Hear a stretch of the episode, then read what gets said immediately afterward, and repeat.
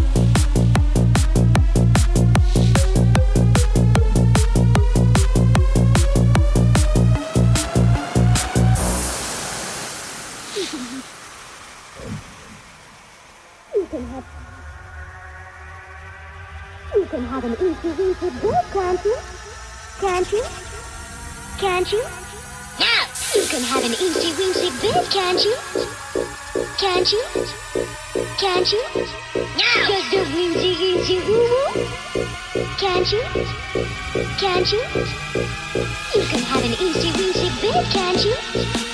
Can't you? Can't you? Yeah. Just a breezy, easy woo-woo. Can't you?